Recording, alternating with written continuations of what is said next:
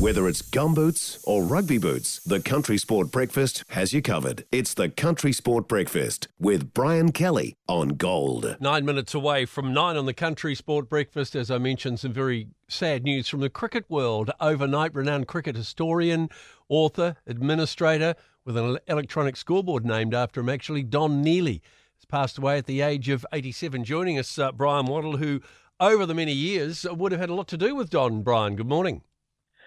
Yeah, good, BK. Yeah, it is. Uh, you know, at times these things are, are, going to happen, but it's still sad when it uh, it does occur. Yeah, well, of course, I can go back right to when I was uh, even before I was a teenager, but part of Wellington cricket. You know, I used to go and watch club cricket, and Do was captain of Kilbirnie, and uh, so I've known him for that length of time. I've dealt with him on a media basis. I've worked in uh, subcommittees with him. With he, Ian Smith, and I used to be the uh, committee that appointed the the award winners every year. And just uh, knowing his uh, commitment to the game, the things that he has done in terms of you know the Men in White book, I've got uh, an original version of that, and the many other books that he's put together. But his knowledge of cricket, his um, his work ethic when it came to uh, sitting down at meetings and discussing the uh, players who who are in line for uh, an award each year. I never sat at a, a selection meeting, but I'm sure they were highly organised as well by a man who had a deep and intense knowledge of the game. And, you know, I mean, he, he was a wonderful friend as well. And knowing him around the Wellington region, it was a very sad time for many, many people around uh, cricket and around sport in Wellington. He really dedicated his life, really, to, to to documenting cricket, really just analysing the entire game, didn't he?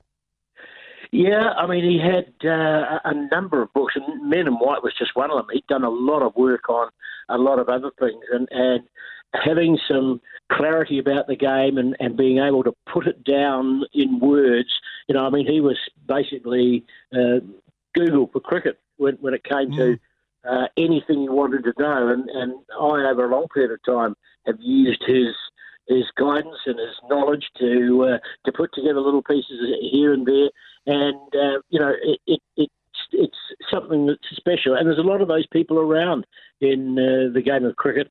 But uh, Don Neely is a contributor to the history of our game, and as you say, the, the scoreboard at the Basin Reserves is the Don Neely scoreboard, and you know that was just uh, a way of acknowledging his uh, commitment. I don't think you can always give real uh, coverage to somebody's commitment to the game. But but Dio, as he was known to everybody, had um, had a, had a wonderful involvement in the game, along with his uh, his wife Patty Ann, who was also a huge contributor in other areas of uh, sport and uh, and archiving of things.